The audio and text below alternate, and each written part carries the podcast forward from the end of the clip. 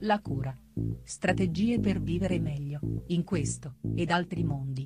Di Massimo Silvano Galli.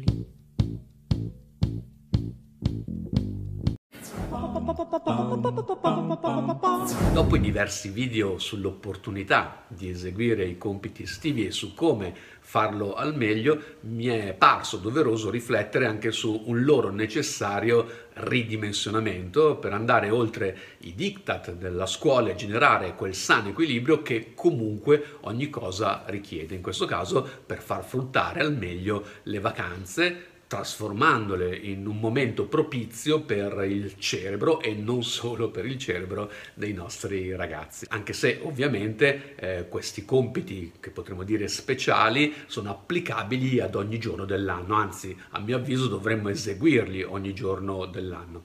Ecco allora una piccola lista di cose che si possono fare e che fanno lievitare l'anima e il pensiero, anche se ne sono sicuro ascoltandoli eh, altre cose vi verranno in mente. Dunque, 1. Giocate con i vostri figli ad usare parole nuove per descrivere cose vecchie e divertitevi a rincorrere e imparare ogni vocabolo che descrivendo il mondo in modo diverso rende il mondo sempre diverso. 2 viaggiate se potete e più che potete, fate vedere ai vostri ragazzi più mondo possibile, ma evitate di portare il vostro mondo nel mondo in cui andate. Insegnategli che viaggiare non è spostarsi, ma guardarsi attorno con occhi diversi. 3. Lasciatevi sorprendere se volete che vi sorprendano. Siate curiosi e si incuriosiranno. Guardate voi per primi il mondo con gli occhi dilatati dallo stupore.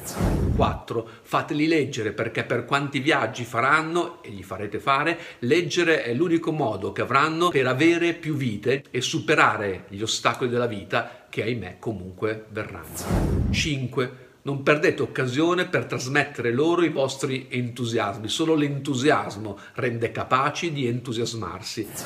E ultimo, ma non ultimo, anzi, insegnateli a guardare le stelle, non necessariamente a riconoscerle, solo a guardarle. Fatelo senza parlare. Non c'è momento migliore dell'anno per vedere dal cielo filtrare l'infinito.